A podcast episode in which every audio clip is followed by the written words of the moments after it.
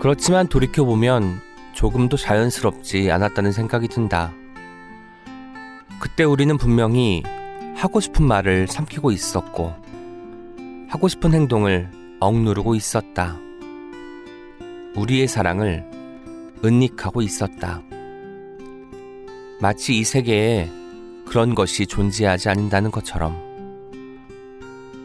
누구를 위해서? 우리를 위해서. 그때는 그런 줄 알았다. 우리를 위해서. 하지만 그런 식의 경계와 단속이 누구를 위한 일도 아니었다는 걸. 오히려 우리를 조금씩 상하게 만들었다는 걸 나는 한참 후에야 알게 되었다. 안녕하세요. 오은 연기종기 오은입니다. 박선우 작가님의 두 번째 소설집 햇빛 기다리기에 수록된 단편 사랑의 미래에서 한 대목을 읽어드렸습니다.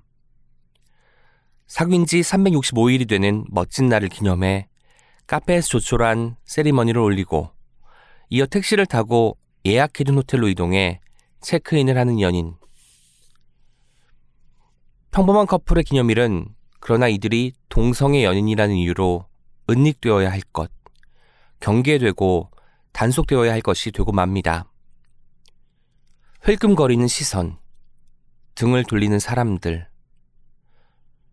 박선우 작가님의 소설에는 이렇듯 일상에 흩뿌려진 혐오와 차별을 기민하게 느끼는 목소리가 등장하는데요. 그 안에서 일상을, 사랑을, 희미한 희망을 말하죠. 오늘 책이라웃 오은의 옹기종기에 우리는 같은 곳에서 이후 2년 만에 출간한 두 번째 소설집 햇빛 기다리기를 출간한 박선우 작가님을 모시고 그럼에도 희망하는 일에 대해서 이야기 나눠보겠습니다. 청취자 여러분, 많은 기대 부탁드려요. 예스24가 만드는 책읽아웃은요, 격주로 오은의 옹기종기와 황정은의 야심한 책이 여러분을 찾아갑니다. 목요일에는 작가 인터뷰, 금요일에는 책읽아웃 크루들의 책 리뷰 시간입니다.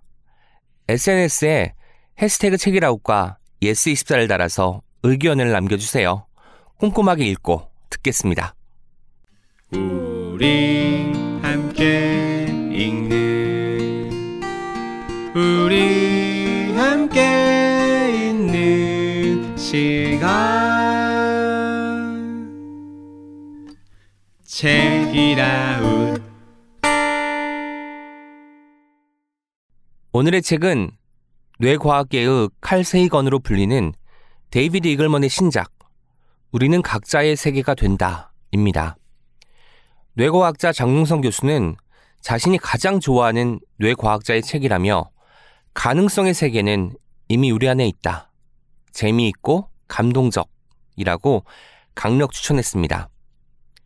이 책은 우리의 뇌가 어떤 방식으로 시공간을 담는 그릇이 되어 하나의 우주가 되는지 이야기합니다. 말랑말랑한 뇌는 경험에 따라 매번 지도를 새로 그리기 때문입니다. 그렇게 우리는 나이가 들어 뇌가 단단히 굳을 때까지 천천히 각자의 세계를 만들어 갑니다. 삶의 짜릿함은 바로 우리는 계속해서 어떤 사람이 되어가는 중인가에 있지 않을까요? 뇌과학이 밝혀낸 삶의 의미가 궁금한 책읽아웃 청취자분들은 지금 바로 예스24 모바일을 통해 우리는 각자의 세계가 된다를 만나보세요. 이 광고는 출판사 RH 코리아와 함께합니다.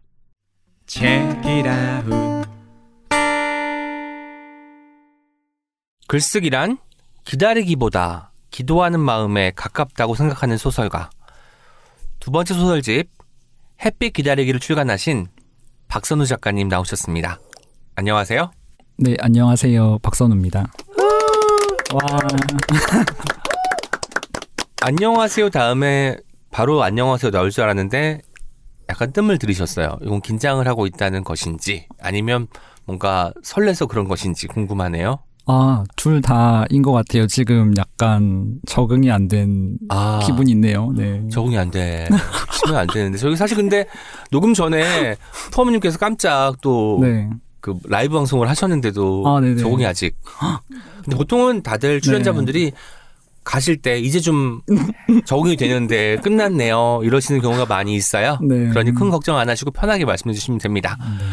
오늘 방송은 책이라웃 2023년 첫 방송이기도 합니다.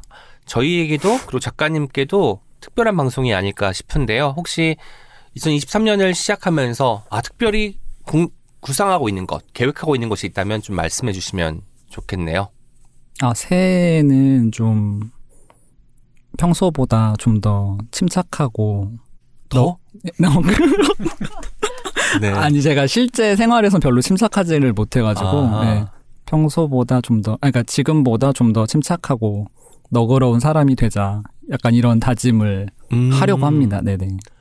너그러우실 것 같은데 그렇게도 너그럽지는 또 않으신 모양이에요. 그쵸. 제가 또 성격이 이렇게 좋지는 않아갖고 아. 네. 네, 새해에는 좀 네. 네, 너그럽게 살자 하고 있습니다.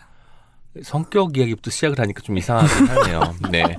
성격이 너그럽지 않다, 뭐, 좋지 않다라는 방송이 새해 첫 방송에 지금 여러분 나가고 있습니다. 하지만 아이고. 뭐, 겸손한 것일 수도 있죠. 저는 사실 박선우 작가님을 뭐, 사석이라고 말, 말하기는 좀 뭐하지만 이런저런 자리에서 뵈면 굉장히 좀 착하고 다정하고 마음을 많이 써주는 분처럼 느껴졌거든요.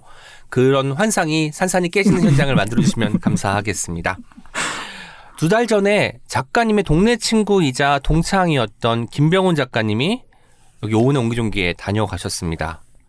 김병훈 작가님은 또 작가님의 첫 소설집 우리는 같은 곳에서 작가의 말에 등장하기도 하시는 분인데요. 그래도 동네 친구가 왔다 갔으니까 좀 편한 게 있는지 아니면 그 때문에 오히려 이 자리가 부담스러운지도 궁금하네요. 뭐 특별히 막 편하지도 않고 부담스럽지도 않은 것 같기는 한데요. 근데 네. 그 동네 친구여서 그 김병훈 작가가 녹음을 하고 했던 날 그날 저녁에 저랑 만나서 저녁을 같이 네, 먹었거든요. 그래서 저랑 긴 시간을 못 보내고 가셨죠. 네. 맞아요. 그 얘기도 들려줬어요. 그래서 오늘도 저 이거 녹음 마치고 동네 가서 같이 저녁을 먹기로 했습니다. 예. 무슨 책이라 녹음한 날에 어. 회동하는 느낌으로 이제 오늘 녹음 어땠는지 이런 네네. 이야기를 하시는 할 것 같네요. 네, 그렇습니다. 그때 김명호 작가님은 뭐 녹음 후기 같은 것을 좀 들려주시던가요? 어, 네, 저한테 그냥 뭔가 본인이 느꼈던 바를 좀 전해주긴 한 것 같아요. 네네. 좋았다고, 네, 좋았다고 했습니다. 네. 그렇게 한마디로 일축할 수 있는 그런 감상이었군요. 김명호 작가님 그렇게 안 봤는데 아, 예. 아니 새해 너그러워져야 됩니다. 아, 네, 네. 그쵸. 그리고 심지어 오늘 또 햇빛 기다리기에 담당 편집자이신 정영수 소설가께서도 와 계십니다. 정영수 소설가도 저희 또 책이라고 출연한 이력이 있는 음. 분인데 뭔가 정영수 편집자가 옆에 있으면 좀 든든한가요? 아니면 조금 뭐랄까 거추장스러운 느낌일까요? 어, 든든하지도 않고, 거추장스럽지도 않은데, 어, 저는 이렇게 바로 가까이 앉아서 오. 녹음을 하게 될 줄은 생각을 못 했어요. 그래서 네네. 저는 제가 뭐 할 때 사적으로 친한 사람이 옆에 있으면은 음, 이렇게 막 좋아하진 않아가지고, 음. 근데 그렇게 네네. 표정을 보니까 사적으로 친한 것 같진 또 않은 느낌이어서 괜찮다라는 반응이십니다. 어, 네, 그, 이- 예, 든든해지는 것 같아요. 점점 조금씩 내 옆에 네네. 있어주니까. 네. 일단 처음 두 질문에 양비론으로 이것도 아니고 저것도 아니다로 대답을 하셨는데 오늘 녹음 어떻게 진행될지 참으로 궁금해집니다. 작가님은 소설도 쓰시지만 문학 편집자, 편집자로도 일하고 계시잖아요. 편집자이자 소설가로 활동하는 일이 어떤가요? 좋은 점도 있을 것 같지만 어쩌면 좀 활자에 좀 하루 종일 매몰되어 있다가 나의 글을 쓰기까지 또 오는 그 시간이 음, 쉽지 않을 것도 같은데 장점과 단점에 대해서 이야기를 좀 들려주세요. 음, 네. 좋은 점이 있다면은 일단은 출판사에서 일을 하다 보니까 그냥 이렇게 자연스럽게 다른 작가분들이랑 인연을 만들 수 있는 것 같아요. 뭐 일로 적, 음. 예, 일로 뵙고 그냥 인사드리고 하면서 뭔가 조금 영향 같은 것도 받게 되고 뭐 그분들이 쓰신 글을 제가 이제 편집을 하는 과정에서 네. 뭔가 여러 번 읽게 되니까 그분에 대해서 좀 더 깊게 생각하는 음. 계기도 생기는 것 같아서 그런 점이 되게 좋고요. 뭐 아쉬운 점이 있다면은 그냥 직장인이다 보니까 어쩔 수 없이 9to6 근무를 하니까 어쩔 수 없이 개인적으로 좀 작업을 하는 시간을 확보하는 게 제일 어렵고요. 이런 어려움에 의해서 자연스럽게 뭔가 그러니까 내가 뭔가 글쓰기에 온 힘을 다하고 있지 않는 것 같다는 음. 그런 스스로에 대한 어떤 아쉬움 같은 게 늘 있는 것 같아요. 그러니까 일을 할 때 일할 시간에 내가 만약에 글을 썼으면 더 썼을까? 그러니까 뭐 더 나은 걸 썼을까 하는 음. 의구심이 들잖아요. 근데 저도 일을 안 하고 쉬어봐서 아는데 아니잖아요. 그렇잖아요.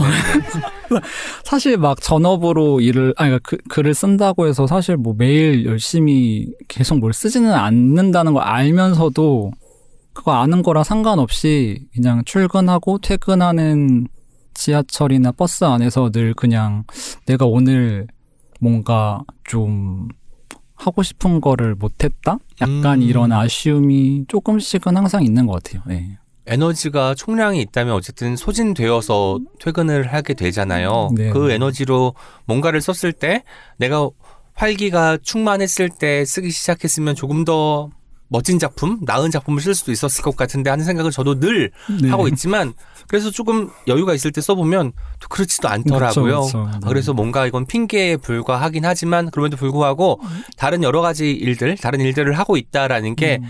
스스로에게 더 면죄부가 되어줄 때가 또 있는 것 같기도 합니다. 그러면 어쨌든 요즘 같은 경우는 다시 또 출판사에서 근무를 하시니까 퇴근을 한 다음에 쓰시는 편인지 아니면 주말에 이제 글을 마음 잡고 쓰시는 편인지 이것도 듣고 싶었습니다. 아, 그, 제가 전 회사 다닐 때는 퇴근하고 썼어요. 근처에 음. 공유 오피스 같은 데를 아하. 가서 한 7시부터 10시까지 그렇게 쓰는 일을 했는데, 네네. 그러고 나니까 약간 건강이 파괴되어서 오. 퇴사하고 몸을 회복한 다음에는 지금은 새로 일을 하고 있잖아요. 그래서 새로 일을 하고 있는 상황에 맞추려고 글은 안 쓰고 있어요. 일단은 회사에 좀 음. 적응을 먼저 하려고 지금 두 달밖에 안 됐거든요. 그래서. 네, 그래서 글을 안 쓰고 있고 몸은 편한데 마음은 불편한 상태로 그냥 지내고 음. 있습니다. 전 직장과 지금 직장이 거리 차이가 그렇게 많이 나지는 않잖아요. 실제로 박선우 작가님의 소설에서 자주 등장하는 동네이기도 하니까 아마도 여- 읽으시는 분들은 짐작하실 수도 있을 것 같습니다. 이제 박선우 작가님 프로필을 소개해 드리도록 하겠습니다. 1986년 서울에서 태어났다. 한국예술종합학교 대학원 서사창작과를 졸업했다. 2018년 자음과 모음 신인문학상을 수상하며 작품 활동을 시작했다. 소설집 우리는 같은 곳에서 햇빛 기다리기가 있다. 지금껏 내가 아닌 존재가 되고 싶다는 바람으로 소설을 써왔는데 실제로 나를 변화시키는 건 곁에 있는 소중한 사람들, 내가 잃어버리고 싶지 않은 사람들이라고 생각한다. 선우 작가님의 책의 책날개에 있는 소개와 또 하셨던 말씀을 저희가 종합해서 이렇게 소개를 드렸는데요.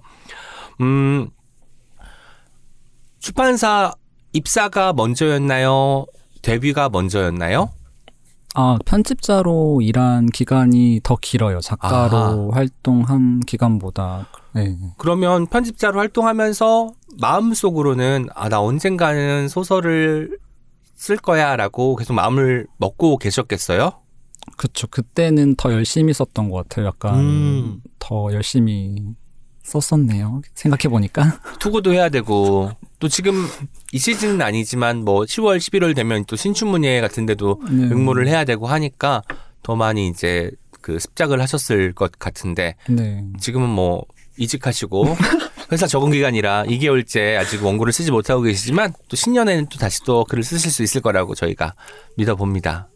네, 저도 그랬으면 좋겠네요. 네. 실제로 그때 김명훈 작가님께서 오셨을 때 그 성골 이야기를 하셨잖아요. 어떤 이야기냐면 단편집을 두 권 내고 장편 연재를 시작하는 게 어떤 정해진 루틴처럼 수순처럼 여겨지고 있는 상황에서 자신의 친구인 박선우는 그렇게 하고 있다.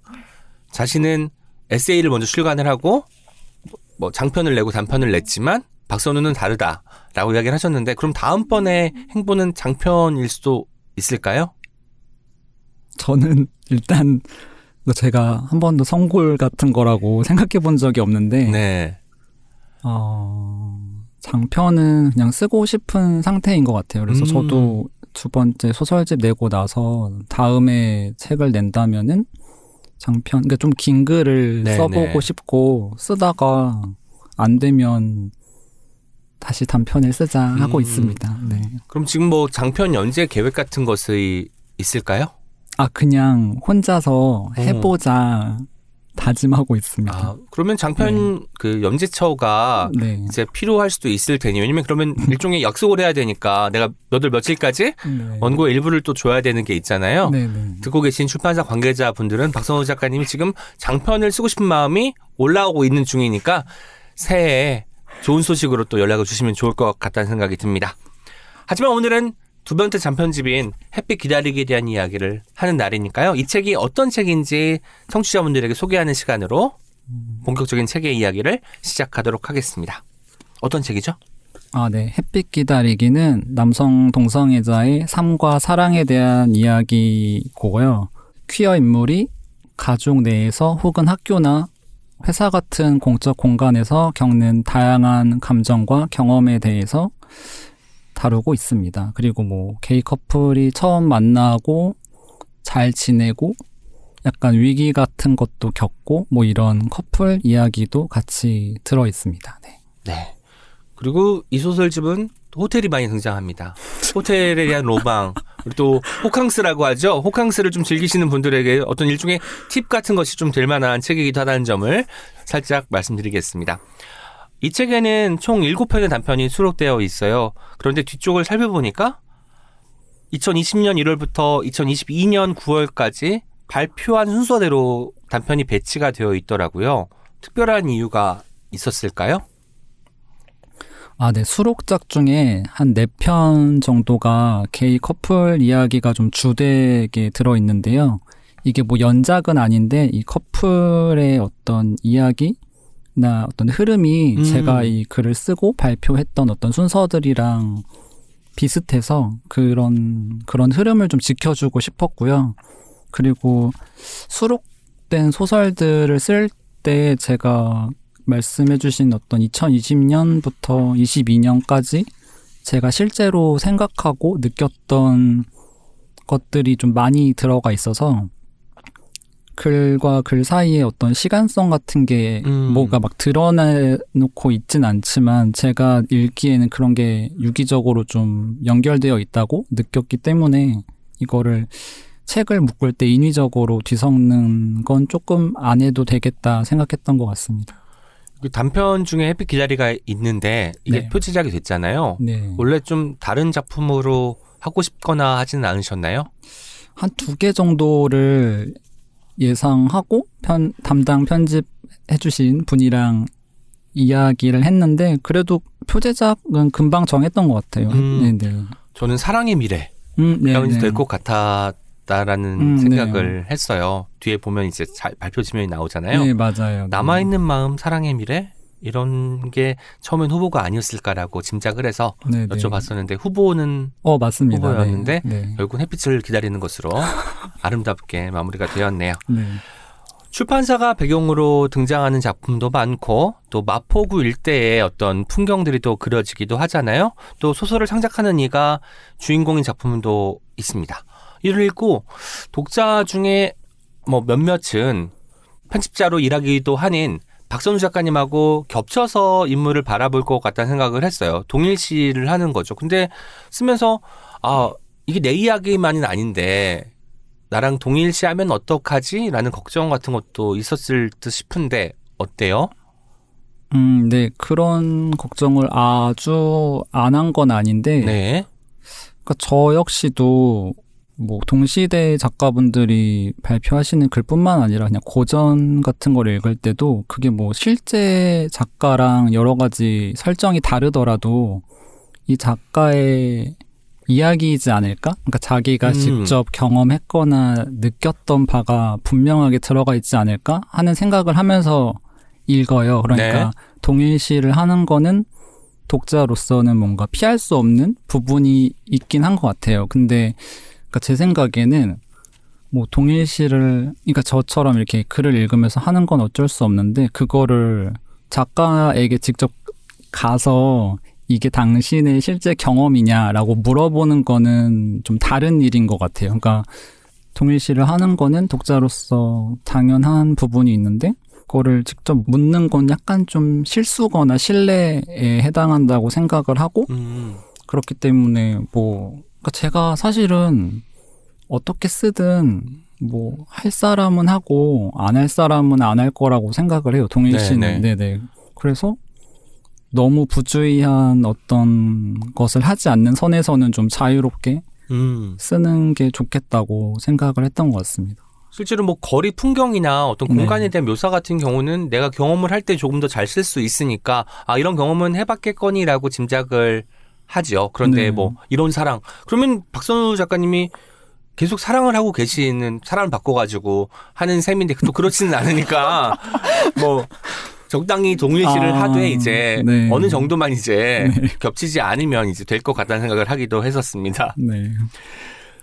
첫 번째 소설집 우리는 같은 곳에서는 이제 초점 화자가 다양하잖아요. 뭐 이성애자 남성도 있고 여성도 있고 뭐 동성애자도 등장하긴 하지만 햇빛 기다리기는 전부 다 모든 화자가 게이이자 남성이에요. 첫 책이 출간된 이후에 습작 시절과 첫 책에 실린 단편들을 쓸 때에는 글을 통해 저 자신을 얼마나 드러낼지에 대한 고민이 있었습니다. 그 고민이 매번 좀 걸리적거린 느낌을 주었기에 두 번째 책이 수록될 단편을 쓸 때에는 일부러 저 자신에 가까운 어떤 부분은 명백하게 교차되는 글을 쓰려고 노력했습니다. 라고 하셨거든요. 여기에 대한 생각을 조금 자세히 듣고 싶었습니다.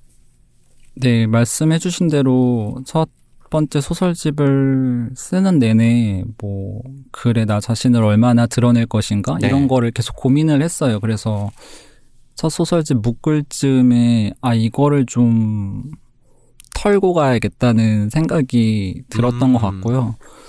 그래서 사실 근데 소설을 쓴다는 건 뭐 뭐랄까, 그러니까 다른 사람이 되어보는 행위에 가깝다고 저는 생각을 해요. 근데 제 경우에는 이게 다른 사람이 되는 것 뿐만 아니라 글쓰기를 통해서 나 자신이 되는 경험도 좀 필요했던 것 같아요. 그래서 음, 그래서 소설 안에서 약간 나라는 사람을 발명해내는 식으로 여러 번 이렇게, 그러니까 이러한 나도 만들어보고 저러한 나도 만들어보고 그렇게 해보는 경험이 저한테는 좀 필요했던 것 같고 그래서 약간 이번 소설집을 묶는 동안에는 좀 나를 더 많이 투영해 보자라고 생각을 했습니다.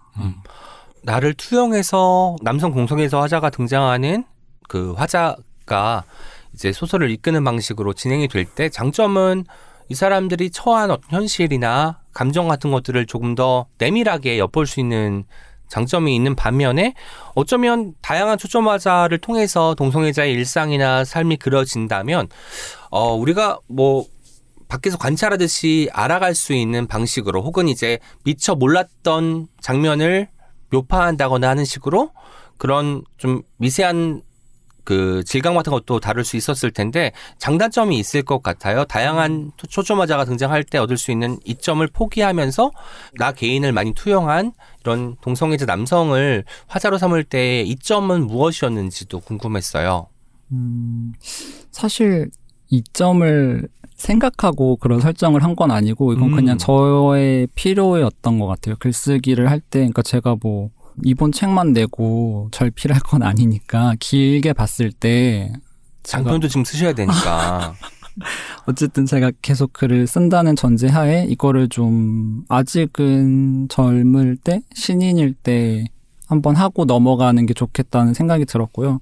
그리고 이건 제 생각인데 그러니까 한국에서 퀴어로 태어나서 살다 보면은 어릴 때부터 좀 눈에 띄는 것 같아요. 그러니까 음. 저 쟤는 좀 어떻다라는 말을 많이 듣고 저의 경우에 비춰 보면은 어릴 때부터 뭐 약간 뭐 여성스럽다 같은 말로 네네. 굉장히 많이 이상한 그러니까 억압을 받았어요. 그래서 음. 그래서 그런 것들을 돌이켜 생각해 보면은 어릴 때부터 뭔가 너가 너 자신이 되어라 참된 너 자신이 되어라 이런 말보다는 어지간하면 다른 사람들처럼 좀 살아라라는 음. 무언의 압박 같은 것들을 들으면서 잘할 수밖에 없었고 과거를 돌이켜 보면 그런 시선이나 압박들 때문에 뭔가 나 자신이 되기보다는 오히려 다른 사람들처럼 살려고 노력했던 시간이 훨씬 많아요. 그래서 그런 과정들 때문에 제가 뭔가 사후적으로 생각해 보면은 약간 어릴 때 해봤어야 하는 거를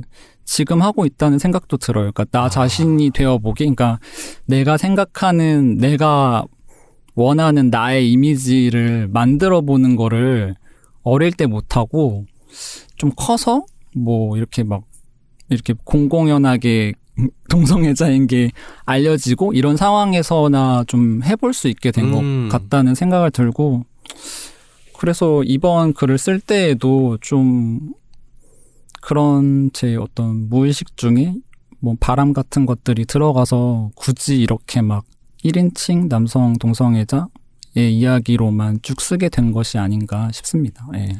한번 이것을 해 보았기 때문에 다음에 이제 뭐 장편이든 단편을 집필하실 때는 뭐 이 경험이 좀 더 깊어져서 네.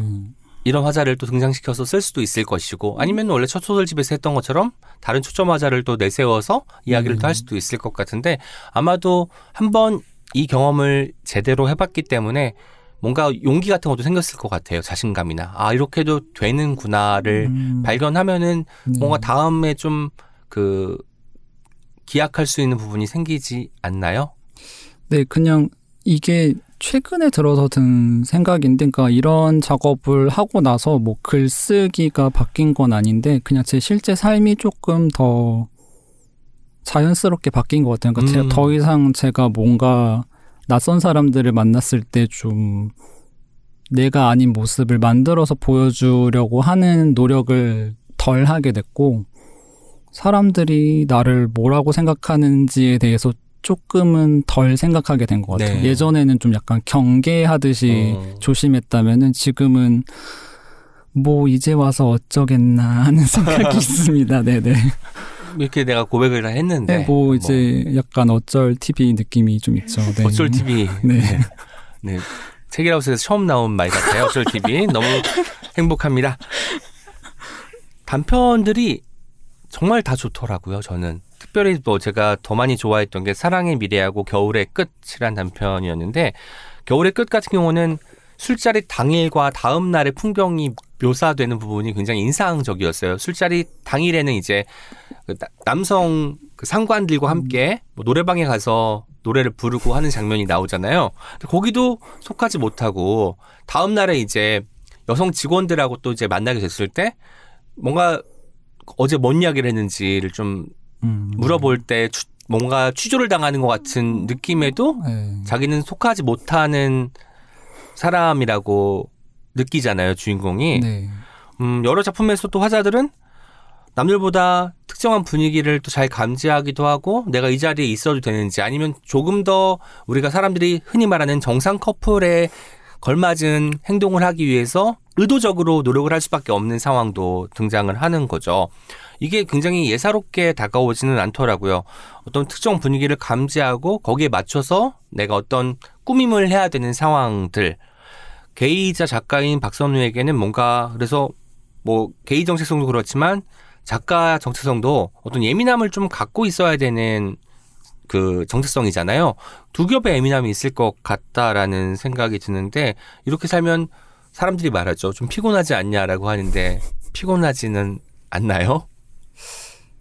그 피곤 피곤 그냥 사는 게 원래 좀 피곤한 것 같고 그- 근데 뭐 말씀해주신 대로 약간 이쪽도 아니고 저쪽도 아니라는 감각을 뭐 어릴 때부터 그냥 쭉 가지면서 살게 되는 것 같아요. 그렇다 보니까 이게 스스로를 어디 어느 조직이나 어느 무리에 속해 있어도 나는 약간 외부인이다라는 생각을 자기도 모르게 하게 되는 것 같아요. 그래서 음. 약간 옆에 있는 사람들이랑 자기도 모르게 좀 거리두기가 되어 있는 상태로 지내다 보니까 그래서 좀 그러니까 제가 특별히 예민한 건 아니고 이미 이 사람들이랑 심적으로 좀 떨어져 있으니까 좀 자연스럽게 지나갈 일도 한 번 더 생각해 보게 되고 좀 그러니까 외부자의 시선이라는 것이 조금 적용이 되는 것 같아요. 그래서 그런 부분들을 좀 캐치하게 되기는 하는데 이거를 글로 작가로서 옮겼을 때는 네네. 솔직히 막 그렇게 막 기분이 좋지는 않아요. 그러니까 제가 음.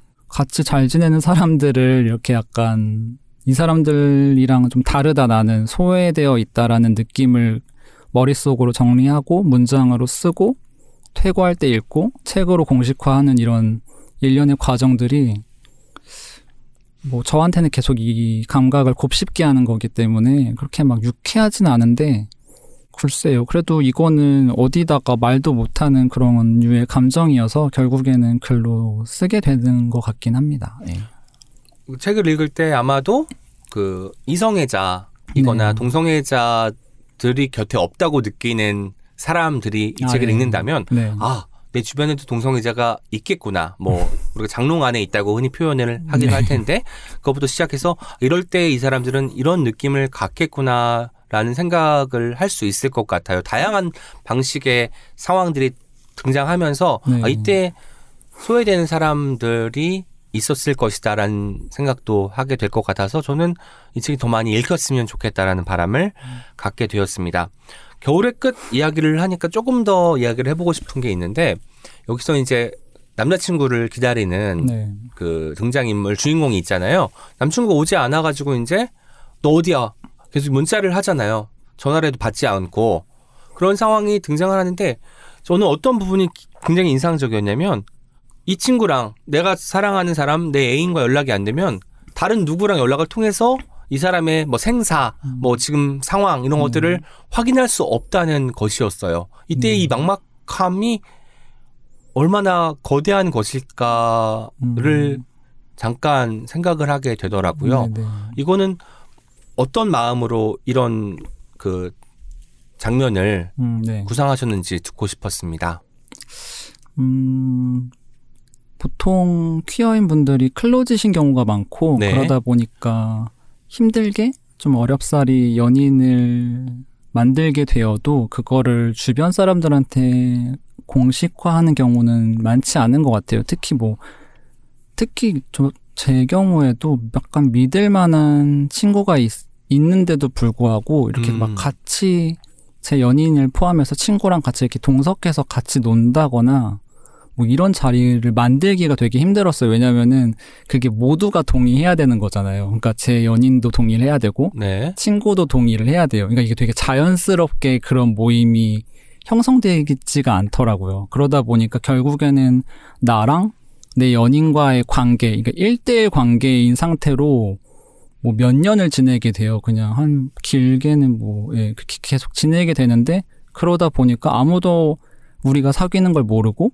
이 상태로 지내다가 결국에 한 사람이 마음이 틀어져서 연락을 끊어버리면은 이게 마치 세상에 없었던 관계가 되는 거예요. 나만 알고 있고 음. 그렇다고 내가 이제 와서 누구랑 사귀었다고 말하는 것도 어떤 면에서는 아우팅이기 때문에 할 수가 없고 이게 마치 한여름밤의 꿈처럼 음. 네 그냥 너무 그냥 아무도 모르고 나는 이거에 대해서 말할 수도 없는 이상한 관계가 되는 거예요. 근데 너무나 좋아했던 사람인데 음. 그런 경험이 뭔가 이런 정체성을 클로즈인 상태로 살아가시는 분들은 거의 다 경험해봤을 법한 일이라고 생각했고 그런 감정이 좀 들어가 있었던 것 같아요. 그 글을 쓸 때. 네.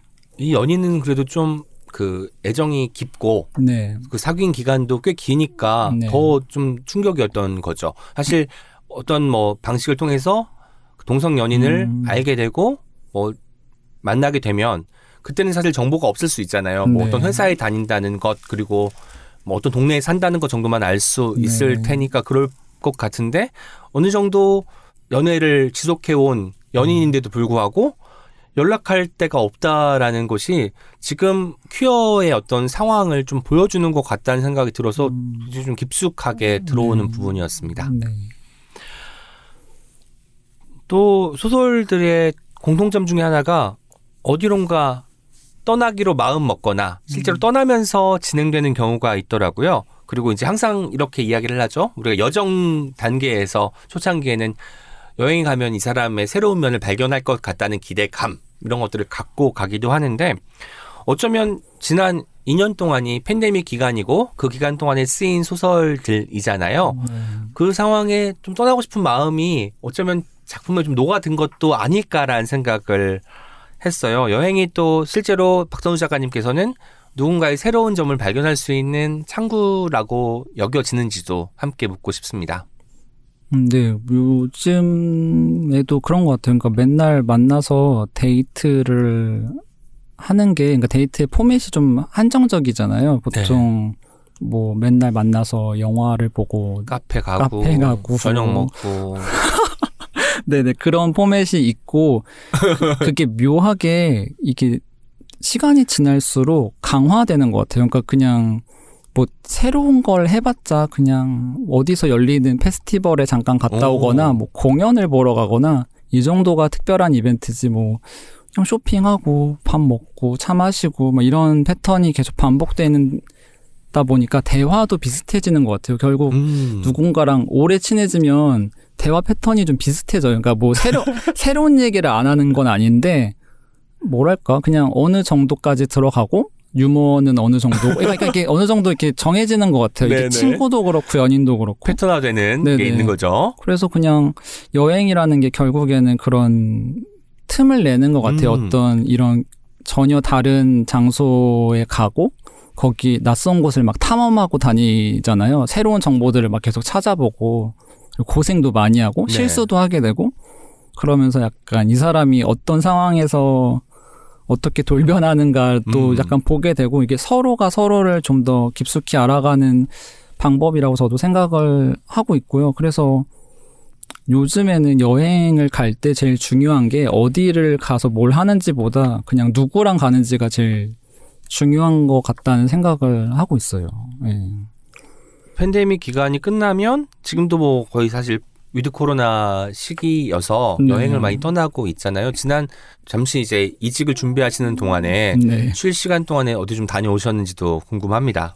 그러니까 제가 팔자에 뭐가 꼈는지 약간 그, 그 사귀는 사람이랑 해외에 같이 간 적이 없어요. 그러니까 항상 가려, 그러니까 이 팬데믹 전에도 그랬고, 뭔가 항상 가려고 하면 다 어그러졌던 기억이 있어요. 뭐 국내 여행까지는 신이 허락해 주셨는지 갔던 것 같은데, 비행기 타는 꼴을 못 보시는 것 같, 그러니까 음. 항상 지금은 약간 제 일정이나 남자친구 일정이 어려워서 못 가고 있어요. 그래서 그래서 국내 여행을 가는 네, 공, 그 소설이 또 있잖아요. 맞아요. 그래서 한 1박 2일 막 이렇게 2박 3일 네네. 이렇게 갔는데 저는 한 길게 가서 약간 고생을 해봐야 할 것 같아요. 아. 저희 엄마가 누군가랑 깊게 알려면은 술을 먹여보거나 어. 어딘가 한 길게 같이 여행을 갔다 오라고 하셨는데 어, 제 남자 연락이 안 되나 보다. 제가 그 예? 친구들하고 연락이 안 되는 경우가 있는데 네. 네. 이게 여행을 갔던 친구들이 연락이 좀 안 되는 몇 명이 떠올랐어요. 네. 어, 어제 길게 여행 갔다 오면은 절규하기가 쉬워지잖아요. 그래서 저희 거기까지 쉬어지는데. 음, 네, 그래서 어쨌든 그런 걸 해보고 싶은데 제 남자친구랑 저랑 술을 전혀 거의 안 먹고요. 네. 그래서 그냥 여행밖에 없는데 해외 여행은 계속 못 가고 있어요. 어. 예, 막몇 번씩 어긋나고, 예, 그래서 가고 그럼- 싶습니다. 네. 뭐 어디를 가고 싶으신가요? 사실 여행을 좋아하실 것 같아서 선우 작가님은 아, 저는 근데 막 휴양지 가고 싶어요. 휴양지 괌 이런데 근데 뭐 그냥 괌 맞나? 괌 따뜻- 휴양지 맞죠? 네, 예. 따, 뜻한 나라 가고 싶습니다. 아, 네. 겨울이라 또 그런 것 같네요. 네, 그렇기도 하고요. 네. 이 소설에서도 등장하잖아요. 그 10년에 일출 바라보려고 모텔을 잡고 네. 이동을 하는데 정작 일출을 안 보게 되는데 네. 상황이 이제 그렇게 네. 되잖아요. 그 박선우 작가님의 캐릭터가 궁금했어요. 뭐 그냥 같이 보내면 되는 거지 일출을 굳이 봐. 아니야 여기까지 왔으니까 일출을 봐야 돼. 음. 실제 캐릭터는 어디에 가까운지 여쭤봐도 될까요? 아, 실제 제 성격은 그 두 개가 다 있고, 약간, 이게 약간 분열되어 있는 것 같아요. 그러니까 진짜 여기까지 왔는데 그냥 잠깐 노력을 하면은 뭔가 그래도 기억에 남을 만한 포인트가 생기잖아, 라는 음. 제가 있고, 반대편에는 그렇게 유난을 떨 일인가? 막 이런 음. 게 항상 있는 것 같아요. 그래서 그냥 햇빛을, 그러니까 그 일출을 보고 싶은 욕망도 있는데, 음.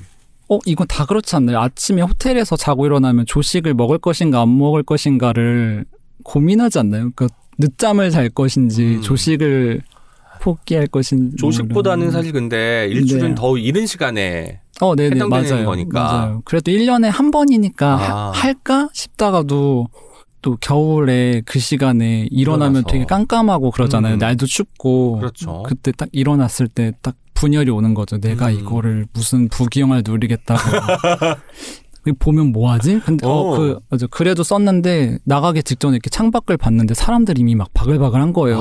맞아. 그럼 갑자기 이제 "헉, 저 사람들은 대체 저게 뭐라고 저러고 있지? 약간 음. 이런 생각이 들고 네 그랬던 기억이 있네요. 그런 네. 상황에서 양가적인 감정을 가지고 있는 사람을 맞춰주는 게 제일 어렵잖아요. 어 맞아요 맞아요. 이것도 하고 싶은데 또 안 하고도 싶은 사람을 어떻게 설득할 것이냐, 어떻게 존중할 것이냐의 문제. 아 제가 문제였네요. 네. 아니 항상 뭐 그럴 것 같아요. 저도 사실 우유부단해가지고 할까? 아니야 아니야 하지 말자. 그래도 할까? 이렇게 해가지고 이제 결국은 어 네. 그 사단을 내고 마는 그런 사람이어서 사단을 내고 마는 사람이어서 뭔가 그런 좀 우유부단하면 또 저희가 네. 공통점으로 갖고 갈 수 있겠다 생각이 들었습니다.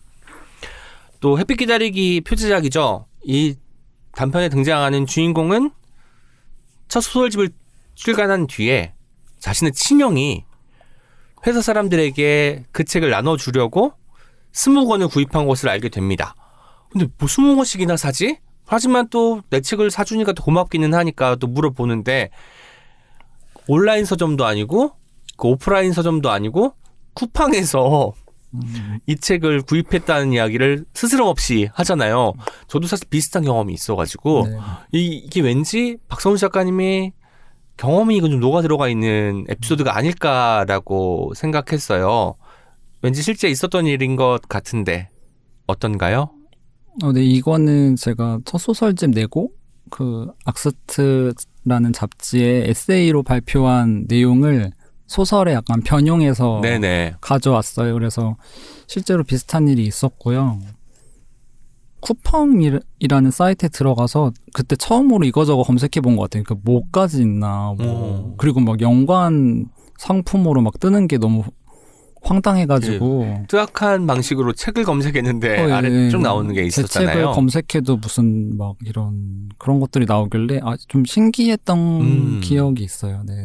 저는 어쩌면 이 생각이 들었어요. 우리가 정말 저도 이제 친구가 은하 책 나왔다고 해서 내가 책을 좀 샀어라고 해서 보여주는데 쿠팡에서 이제 구입한 그 인증 음, 짤을 보내준 거예요. 아 어쩌면 책을 정말 읽는 사람만 읽는구나. 음, 네네. 책을 읽지 않는 사람은 그냥 이제 온라인 쇼핑 네, 뭘 네. 하면은 우리 같은 경우는 S24를 떠올리지만 그게 아니라 아 쿠팡에 다 있어 들어가고 보는 거예요. 물론 그. 전에 지마켓도 있었고 뭐 여러 가지 매체가 있었겠지만 네. 독서를 하지 않은 사람들에게는 쿠팡에는 백화점 같은 거구나 네. 다 있는 데구나 맞아요. 라는 생각을 하면서 아 어떻게 하면 이들을 서점으로 불러들일 수 있을까라는 생각을 또 하게 되기도 했습니다. 뭐 그런 생각까지는 안 했던 것 같은데. 아니 왜 안 하겠어요? 보니까 20권 샀으면 어디서 다섯 권, 여기서는 열권 이렇게 사왔으면 좋겠다라고 내심 바랐다는 내용이 책에 등장하잖아요. 아, 근데 저는 그게 제가 출판사에서도 일을 하니까 네네. 그런 바람을 가졌 던 거라고 생각했어요. 그러니까 제가 일, 직업도 그러니까. 음, 편집자니까. 네네네. 근데 보통 독자분들이 그냥 본인이 제일 친숙한 플랫폼에서 책을 사고 책이 사, 사 주신 것만으로도 그냥 음. 네, 좋은 일 같아요. 네네. 쿠팡에서 샀다고 해서 뭐 그 책이 뭐 하자가 있거나 하지는 않으니까. 네. 네. 저도 이제 그 친구한테는 다음부터는 꼭 예스24에서 사라고 어, 제가 네. 신신당부를 했는데 그 뒤로 제가 책이 나오고 있지 않아 가지고 이제 다음 책을 출간을 하게 되면 이제 또 네. 물어봐야겠습니다. 작가님 말씀 중에 뭐 어록에 남길 만큼 멋진 말들이 참 많더라고요. 그 중에 제가 한 문장을 또 가지고 왔습니다. 삶이 누추함에도 불구하고 아름다움을 쓰는 것이 아니라 삶이 누추하기도 하지만 아름답기도 하니까 그걸 쓰고 씀으로써 실감하고 일체화되고 싶은 것 같습니다. 라는 말씀을 하셨어요. 아, 정말 이 문장을 보고는 어떻게 이렇게 말할 수 있을까?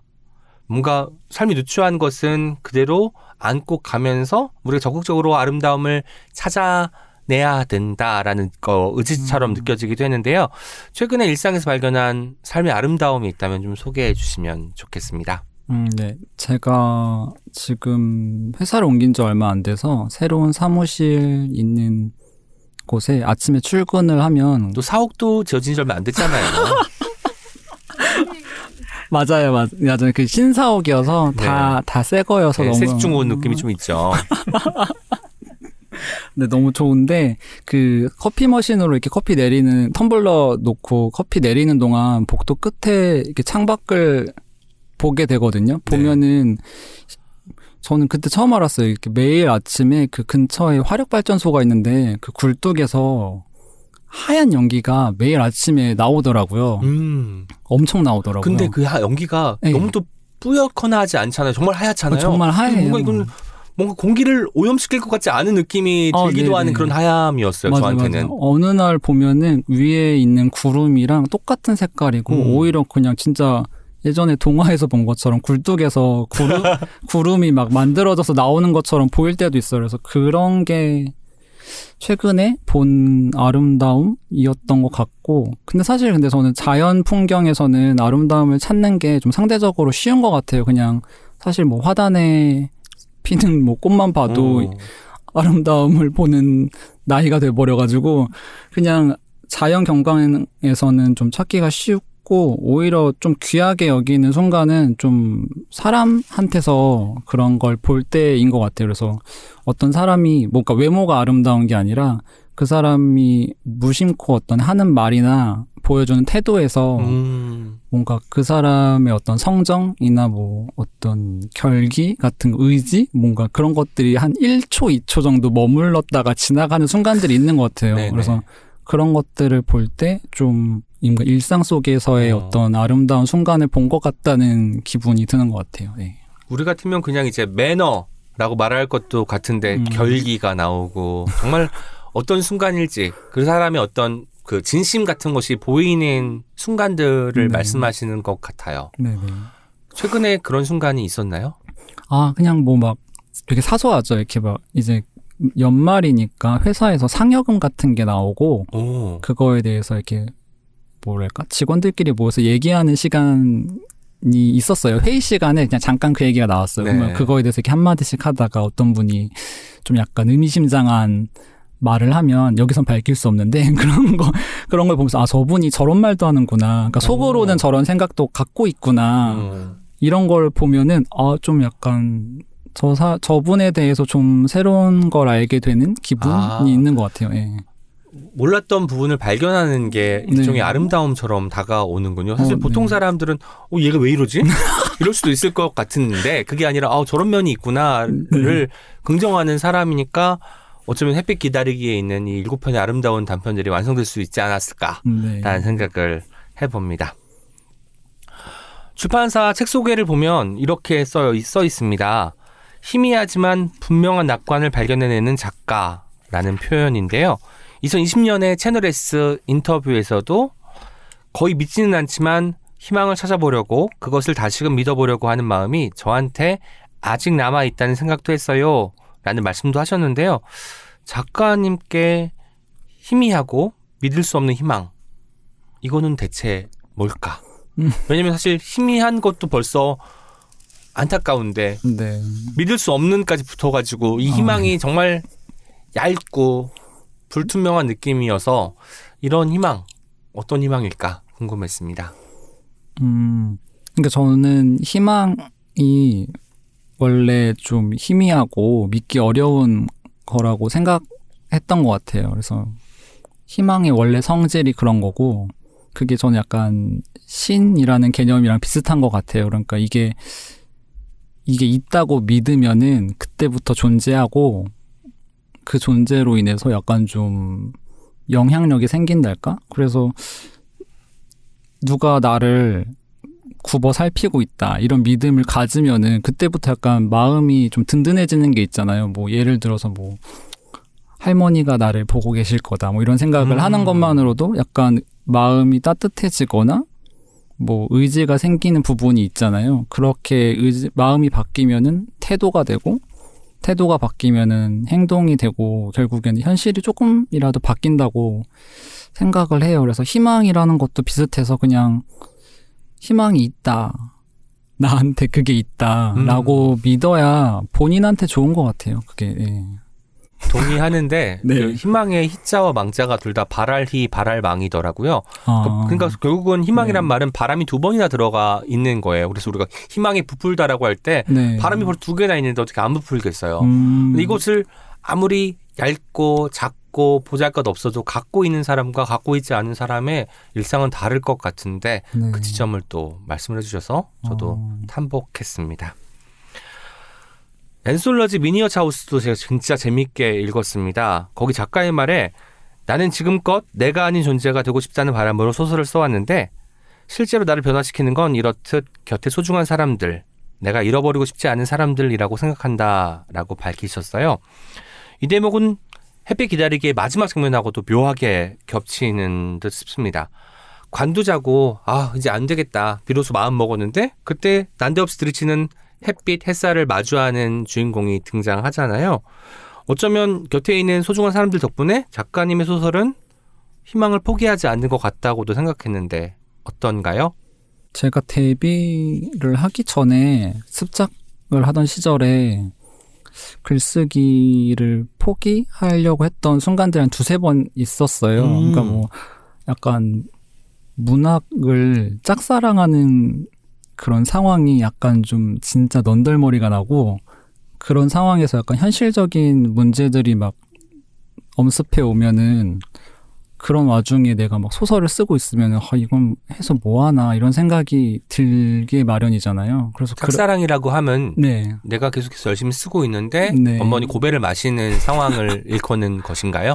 그쵸. 막 그러니까 아무런 응답이 없는 음. 약간 답장 없는 편지를 계속 보내고 있는 느낌이 들 수밖에 없고 그 기간이 좀 길어서 음. 힘들다 보니까 내가 이걸 왜 하고 있지? 이런 생각을 했던 것 같아요. 그리고 저는 진짜 짝사랑을 너무 안 하려고 노력하는 편이어서 그랬는데 어쨌든 그렇게 힘들어서 그만 쓰자 하고서 이제 일하자 막 이런 마음을 네. 다 하고 있을 때 어, 학교 선후배나 주변 친구들을 만나면은 이제 막 다시 막 문학 얘기를 하게 되잖아요. 네. 얘기를 하고 그 사람들이랑 그냥 같이 쓰는 건 아니어도 책 같이 읽는 스터디라도 하고 뭐 이런 걸 음. 하다 보면은 그런 교류를 하면서 좀 집 나갔던 의욕이 다시 살아나는 느낌을 받았던 것 같아요. 누가 이렇게 막 바로 앞에서 저는 되게 차갑게 식어 있는데 뭐 어떤 막 되게 뜨거운 모습을 보여주면 그게 약간 없는 것 같아요. 그 사람이 오.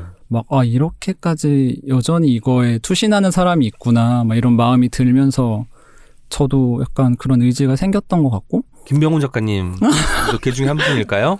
아, 걔는 아닌데, 그, 네, 아니라고 분명히 말씀하셨습니다. 그런, 그런 경우를 봤, 있었고, 그리고 막 누가 되게 잘 써오면은, 네, 네. 막 부러우면서 막 나도 하고 싶고 막 이렇게 되잖아요. 헉, 얘가 얘가 지난달에 써온 건 정말 그랬는데 이번에 음. 이렇게 잘 쓰다니 막 이러면서 역시 계속 써야 하나 막 이런 생각이 들잖아요. 그래서 한 달만 이렇게 더잘 쓰다니 이러면서 어, 사람이 이렇게 갑자기 변하나 이런, 이런 순간들이 가끔 있어서 그런 것들을 보면서 좀 의지가 됐던 것 같고 음. 그리고 또 그냥 힘들 때 그냥 고통 글쓰기에 대한 고통을 그냥 동료들이랑 나누는 것만으로도 좀 가벼워지는 게 있었던 것 같아요. 그리고 서로가 이렇게 해보자 해보자 하는 하는 게 사실 글쓰기는 너무 외로운 작업이어서 네. 이게 막 힘들다고 가족이나 연인한테 말해도 별로 이렇게 공감을 못 받아요. 왜냐면 그 실제로 글을 쓰는 사람이 아니면은 이해해주기 좀 어려운 부분들이 있는데 그게 같이 글을 쓰는 사람들이 옆에서 같은 고민을 나누고 음. 같은 힘듦을 나눠주는 게 도움이 됐고 그게 그런 식으로 이렇게 잘 버텨서 계속 쓸 수 있었기 때문에 지금 이렇게 막 책도 내고 뭐 작가랍시고 여기 나와서 말하고 있는 것 같다는 생각이 듭니다. 네. 그때 같이 이제 모임을 하시던 분들 여전히 계속 만나고 계시는지. 아, 못, 못 만나는 사람도 있고, 네네. 연락을 계속 하는 사람도 있고, 네. 그렇습니다. 네. 어, 그러면 데뷔하고 나서는 이제 그 동료 작가들하고 또 뭐 가끔 뭐 합평까지는 아니겠지만 네. 만나서 뭐 소설 이야기도 하고 하는 또 그런 분들이 계시는지도. 아, 요즘 약간 쓰고 나면은 그거를 메일로 보내줘요. 서로 친구들한테. 아하. 그리고 전화로 합평을 받아요. 약간 온라인, 온라인 합평회 같은 걸 한, 막 전화 통화를 막. 팬데믹 때문에 그런 건가요? 아니면 아니, 그냥 서로 귀찮아서. 아, 만나 그냥 굳이 만날 것 같지는 없으니. 네, 뭐 우리가 굳이 막 이런 느낌으로 한 근데 통화를 막 한 시간 두 시간씩 하거든요 아. 그때마다 그래서 그러 그냥 그렇게 목소리를 나누는 것만으로도 크게 의지가 되는 것 같아요 누가 이렇게 같이 나처럼 누가 쓰고 있고 읽고 음. 있다 이런 그리고 내가 쓰면은 그거에 대해서 뭔가 어, 좀 허심탄회하게 얘기해줄 사람들이 있다는 게 좀 도움이 되는 것 같습니다. 일종의 그것도 희망이네요. 희망까진 생각 안 했는데. 내가 쓰면서 네. 일단 내가 첫 번째 독자가 되잖아요. 그런데 아. 이제 네. 합평을 위해서 혹은 이제 내가 쓴 작품의 이야기를 듣고 싶어서 보내면 그 친구가 두 번째 독자가 어, 되는 네. 건데 나 말고 누군가가 내 글을 읽어준다는 희망이 어, 맞아요. 생각이 들었습니다. 아, 맞아. 저는 예전에는 진짜 이렇게 책 내기 전에는 제 주변 사람들이 제 글을 좋아해 주는 게 제일 좋았어요. 그러니까 음. 뭐막 사실 막 독자분들을 실제로 만나긴 너무 어려운 일인데 네. 어쨌든 제 주변 사람들이 제 글을 좋아해 주는 것만으로도 뭔가 음 많이 충만했던 것 같아요. 네. 또 이런 말씀을 하신 적이 있습니다. 누군가 하고 있고 해도 된다는 모습을 보여주는 게 어디선가 주저하고 있던 이들에게 용기가 된다는 사실을 체감했어요. 분명히 영향이 있거든요. 그래서 아직 두려움이 있긴 하지만 제가 읽고 싶은 글을 써야만 한다는 생각을 하게 됐어요. 그게 세상 어딘가에 남아서 누군가에게 힘이 되길 바랐던 것 같아요. 이 말을 통해서 어쩌면 이번 소설집은 남성 동성애자 화자가 등장을 하고 박선우가 경험했거나 상상한 것들이 들어가 있는 소설이잖아요. 어쩌면 작가님이 본인이 쓰고 싶은 글에 한 발짝 다가갔다라고도 말할 수 있을 것 같은데 스스로 어떻게 생각하시는지 듣고 싶었습니다.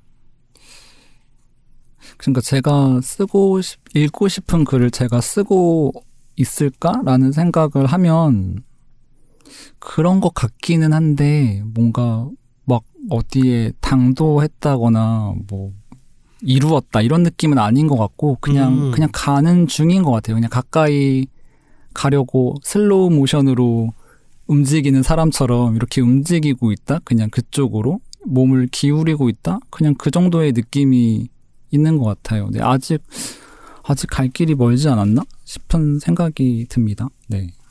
그래서 제가 질문에 한 발짝 다가갔다고 느끼시는지 아, 그러니까 그 한 발짝 가기가 너무 힘든 것 같아요. 아 반발짝이나 반 이제 발짝도 못 간 것 같아요. 뗄까 말까 고민하는 지금 고개를 돌린 정도인 것 같은데. 아 가야 되나 응시하는 아 네. 정말 얼마나 오랫동안 글 쓰실지 기대가 아. 됩니다. 아니 그런 의미는 아니었는데. 당도를 해야 되니까. 아, 네네. 난 당도하지 않아도 되죠, 사실. 저는 햇빛 기다리기를 읽으면서 어릴 적에 창가에서 혹시 프리즘 뭐 과학 시간에 슬기로운 네. 생활 시간에 좀 가지고 놀지 않으셨나요? 전 창가에서 이렇게 보면 정말 무지개가 이렇게 음, 보이는 거예요. 너무 신기하더라고요. 뭔가 이 투명한 물체가 일곱 가지 색깔, 정확히 사실 색이 구획되어 있지는 않지만 이것들을 보여주는 그 플랫폼이 된다는 게 굉장히 놀라웠었는데 빛이 사방으로 퍼지는 느낌의 소설집을 읽었다고 말씀을 드리겠습니다. 앞으로는 뭐 읽고 싶은 소설 계속 쓰시겠지만 그게 어떤 소설일지도 살짝 좀 들려주시면 좋을 것 같아요. 읽고 싶은 소설, 쓰고 싶은 소설. 그게 어차피 결국 일치가 될 것 같은데 네. 이런 질문을 받을 때마다 약간 솔직히 말씀을 드리려면, 그러니까 읽고 싶은 소설은 읽어봐야 알 것 같고, 음. 쓰고 싶은 소설도 써봐야 아는 것 같아요. 그러니까, 네네. 그러니까 제가 그러지 않아도 요즘에 읽고 싶은 책을 찾아서 오. 5만 책을 가져다가 앞에 한 30쪽, 50쪽 읽고 포기하기를 반복하고 있는데, 그러니까 이런 식으로 막 지금 내가 읽고 싶은 글을 찾는 데에는 시간이 좀 많이 필요한 것 같아요. 그래서 음. 이렇게 막 한두 달을 헤매야 겨우 한 권 찾을까 말까인 것 같고, 그렇게 제가 찾으면 막 두세 번씩 읽거든요. 연달아서. 네. 근데 읽고 싶은 글을 찾는 게 그렇게 힘든 것 같고 쓰고 싶은 글도 마찬가지여서 그냥 제가 글 쓸 때 방법이기도 한데 그냥 쓰고 지우고 쓰고 지우고를 반복하다가 그냥 한 번씩 뭔가 얻어 걸리듯이 뭐가 잡히면은 그때 겨우 하나의 글을 완성하는 것 같아요. 예. 실제로 진짜 읽고 싶은 책이 있었을 수도 있지만 그게 없을 때는 읽고 나서야 아 내가 읽고 싶었던 책이 바로 이 책이었구나 이런 책이었구나가 음, 네. 뒤늦게 오잖아요. 아마 지금 네네. 그런 상황이 아닐까 싶기도 음. 하네요. 네 이제 옹기종기 공식 질문 드리도록 하겠습니다. 책이라 청취자에게 추천하고 싶은 단 한 권의 책을 추천해 주세요. 어떤 책도 무관하지만 본인의 책과 그리고 절판된 책을 제외하고 추천해 주시면 좋겠습니다. 저는 한 이걸 이렇게 읽어도 되는지 모르겠는데 이게 2146 쉼표 529라는 제목의 책인데요. 이게 부제가 아무도 기억하지 않는 노동자의 죽음 이라는 책이에요. 이게 온다 프레스에서 나왔던 어, 네 맞아요. 네. 책이고 이게 이 책의 존재를 이렇게 말씀드리고 여러분들이 아시는 것만으로도 좋지 않을까 싶어서 추천을 드리고 싶고요. 책 제목에 이게 2146이 2021년 한 해 동안 산업재해로 사망한 노동자 수라고 하고요. 529는 이 앞에 숫자 중에서 사고로 사망한 노동자 수라고 합니다. 그리고 책머리에를 보면은 사망자 숫자를 이렇게 숫자로만 나타내는 것에 대해서 뭔가 한계가 있고 아쉬움이 음. 있다는 내용이 있는데 그럼에도 불구하고 이렇게 노동자의 죽음을 구체적으로 복원하고 싶었다는 글귀가 있었어요. 그래서 네. 그게 되게 오래 남았고, 음, 이렇게 뭔가 새해 이지만 그런 시작을 하기 앞서서 과거에 이런 일이 있었다는 거를 음. 한번 곱씹어 보면 좋을 것 같아서 네, 추천을 드리고 싶습니다.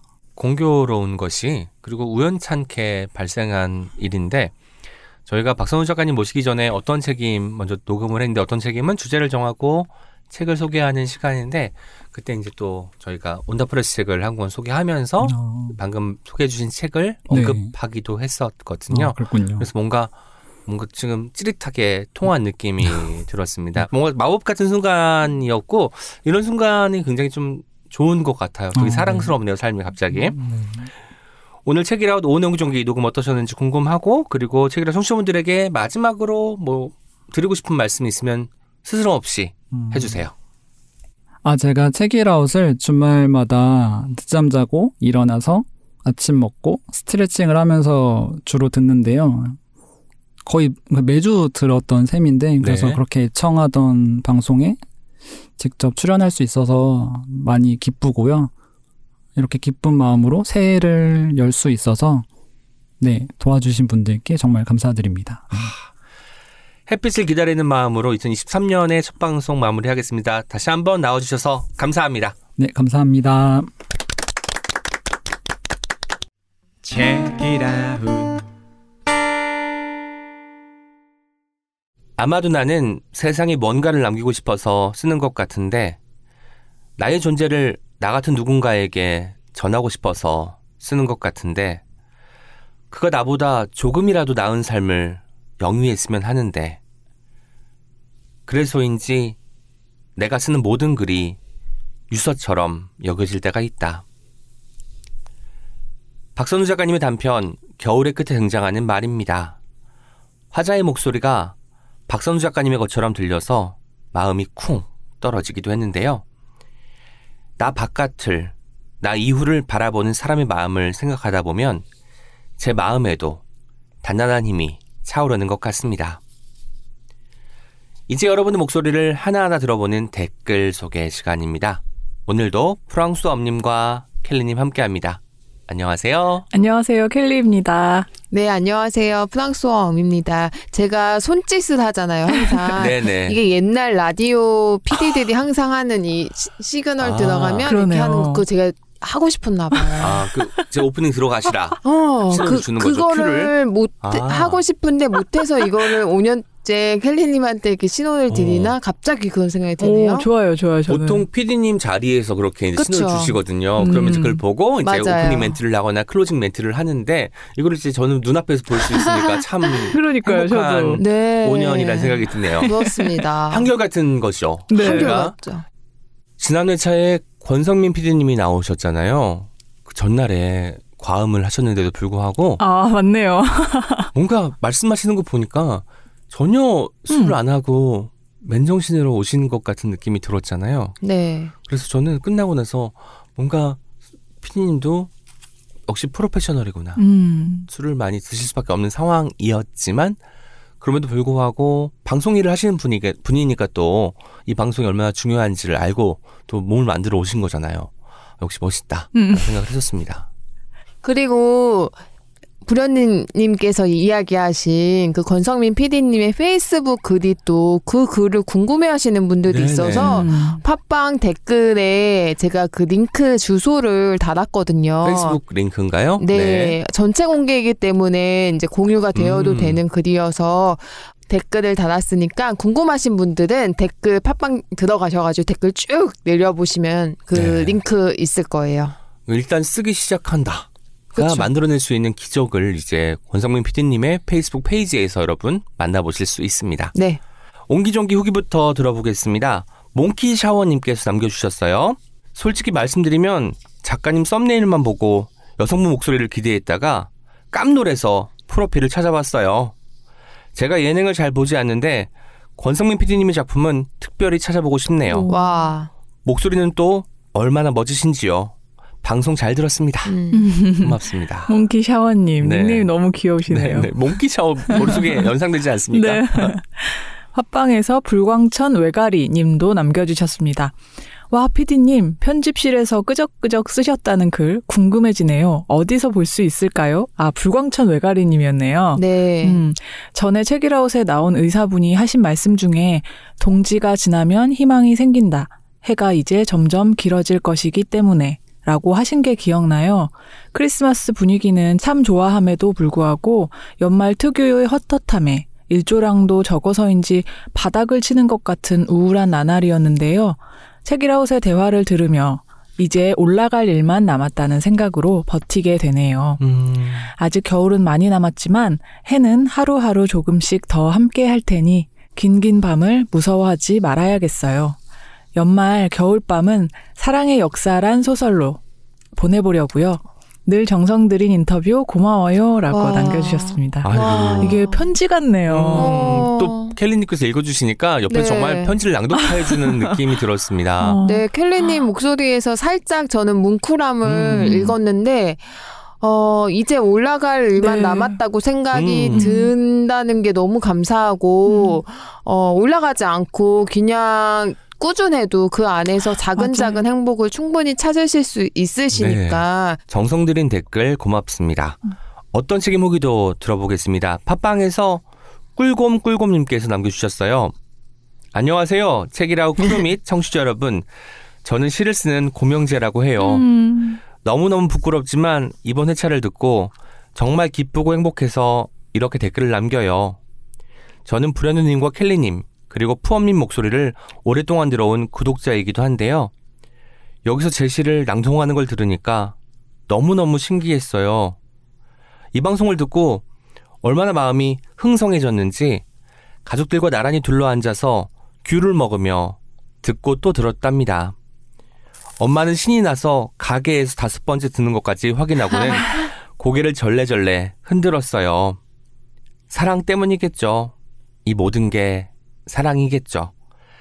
사실 저는 처음 들을 때 불현듯님의 낭송을 듣다가 혼자 펑펑 울어버렸답니다. 왜냐하면 이게 저의 처음이거든요. 시집이 나오고 난생 처음으로 누군가가 제 시를 읽어준 거예요. 그것도 정성껏. 정말이지 사랑을 다해. 감사하고 감사한 마음뿐이에요. 이번 회차는 저에게는 선물이에요. 목소리 선물, 사랑의 선물, 같이 듣는 일. 책이라웃은 사랑입니다. 와. 너무 좋습니다. 고명재 시인님, 이번 댓글은 저희에게는 시예요. 맞아요. 음, 진짜 시예요. 그리고 제가 그때 소개를 하면서 고명지 시인은 정말 사랑의 아이콘이다라고 말씀드렸잖아요. 이렇게 댓글 보니까 그니까요. 알겠네요. 어떤 말인지 어- 아시겠죠? 예. 네. 닉네임부터 꿀곰꿀곰이라니요. 아우, 저는 새로운 닉네임이 보여가지고 네네. 너무 반가운 마음에 쭉 읽고 있는데 시인님이신 거예요. 너무 놀랐어요. 여기도 댓글이 달렸잖아요. 맞아요. 고명지 시인의 시를 읽으면서 시집을 사 봐야겠다라고 마음먹은 분의 댓글이 또 달렸으니 고명지 시인님께서도 그 댓글 확인하시면 참 좋아하실 것 같다는 생각이 듭니다. 네, 채널 S 인스타그램 계정으로 제가 캡처해서 보내드리도록 하겠습니다. 시인님. 네네. 파도 폴폴님은 이렇게 남겨주셨습니다. 오늘 나온 문장들이 다 너무 좋아요. 유유. 유유. 아, 너무 좋았죠. 그러니까 듣기도 좋고 아마도 필사하신 분들도 계실 것 같아요. 저희가 책에 있는 문장들을 읽어드렸잖아요. 네. 네, 그리고 우리의 또 임소소님께서 어, 오랜만에 네네. 댓글 남겨주셨습니다. 이번 에피소드에서 알려주신 모든 책과 모든 저자분에게 반했어요. 출근길에 지하철에서 동공이 자주 커졌답니다. 좋은 책 소개해 주셔서 감사합니다. 그리고 마지막 멘트 듣고 저왜 회사 앞에서 눈물이. 오래오래 함께 해주시기를 부탁드립니다. 음. 유유. 아이고. 마지막에 사실 즉흥적으로 포함님께서 네. 제안을 해주셔서 저희가 했는데 그니까요. 이게 역시 포함님의 기획력은 대단하다. 그리고 제안했을 때 전혀 머뭇거림 없이 바로 또 오케이 해주시는 두 분.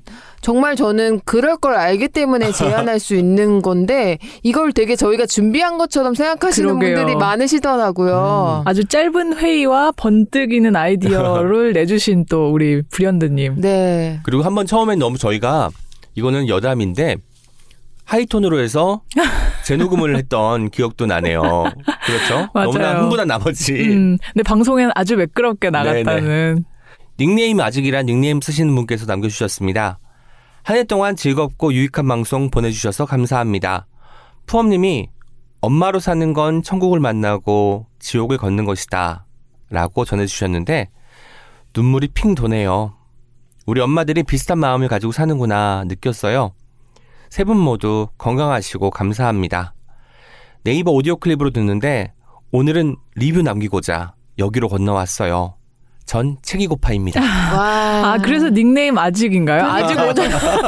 닉네임 아직 너무 귀엽죠. 아직 못 정했다는 느낌으로다가. 그러니까요. 네. 네, 너무 감사드리고요. 그리고 홈 바운드님께서도 남겨주셨습니다. 우리가 광산이 없지 광부가 없냐? 우와! 세상에 이런 사랑 고백이 어딨어요. 새벽에 듣다가 울컥했네요. 심지어 세 분의 목소리가 사랑 듬뿍 받은 자존감 높은 목소리라서 힘있는 사랑이 전파됐습니다. 광부로 산다는 건 책을 업고 세상을 건너는 것 같아요. 음, 얼마 전 예스24에서 굿즈로 텀블러 백을 받았는데요. 가방에 작은 꼬리표가 있어서 봤더니 good reader라고 음. 적혀 있었어요. 하는 일은 많지만 내세울 만한 명함이 없는 저에게 가장 마음에 드는 명함을 선물 받은 기분이었습니다. 음. 올한 해도 변함없이 따뜻한 사랑으로 좋은 책을 소개해 주셔서 버틸 수 있었네요. 세 분 다 건강하시기를 소망합니다. 그리고 사랑합니다. 와. 와, 너무너무 찡해요. 어떻게 오늘 댓글은 다 사랑이네. 그니까요. 저는 그 자존감 높은 목소리라고 말씀해 주시니까 음, 없던 자존감도 막 맞아. 생기는 느낌이어서 너무 감사했어요. 저희도 아. good reader에 걸맞은 방송을 또 하도록 애쓰겠습니다. 저희의 명함도 good reader가 되면 음, 좋겠다는 생각도 네. 같이 해봤습니다. 트위터에서는 링크님께서 남겨주셨습니다. 이번 주 책읽아웃 듣고 예스24에 우리가 명함이 없지 일을 안 했냐 사러 갔는데 아직 이북이 안 나왔네요. 얼른 이북 내주세요. 라고 하셨습니다. 어. 네, 그래서 제가 또 이북 언제 나오는지 일정을 한번 또. 알아봤습니다. 자기만의 방에서 말씀해 주셨는데요. 지금 열심히 검수 작업 중이어서 1월 초에는 오. 보실 수 있을 것 같다고 책이라웃 하트 이렇게 남겨주셨습니다. 링크님 조금만 기다려주시면 음, 이제 네. 전자책으로 보실 수 있겠습니다. 어, 반가운 소식이네요. 트위터에서 그린데이 님도 남겨주셨습니다.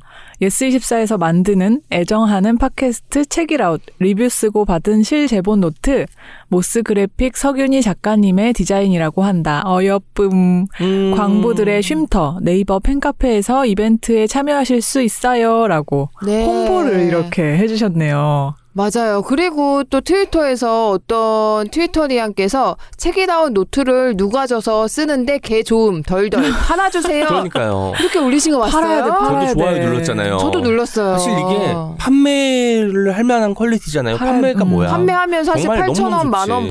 받아야 되죠. 음. 네, 아무튼 너무너무나 고quality의 노트이기 때문에 한 권은 그냥 쟁여두고 싶은 마음. 뭐 한 권은 막 그쵸. 쓰고 뭐 네. 메모를 하더라도 한 권만큼은 내가 갖고 있고 싶은 그런 노트가 바로 이 네. 노트잖아요. 소장 각이죠. 네네. 저희 네이버 책읽아웃 팬카페에서 1월 10일까지 응모 리뷰 이벤트 열리고 있으니까 꼭 시간 놓치지 마시고 참여해 주시면 좋을 것 같습니다. 음. 네, 그리고 마지막 댓글입니다. 주연이님께서 트위터에서 아이 참 책이라고 너무 귀여웠다. 우리가 광산이 없지 광부가 없냐? 라고 네, 단호하게 귀여운 또 네. 트위터를. 귀여운 리뷰 남겨주셨습니다. 모두들 고맙습니다. 지금까지 옹기처럼 소박하지만 종기처럼 난데없 등장하기도 하는 오은과 함께한 오은의 옹기종기였습니다. 내일 어떤 책임에서 또 만나요. 안녕. 우리 함께 읽는 우리 함께 있는 시간. 책이라 우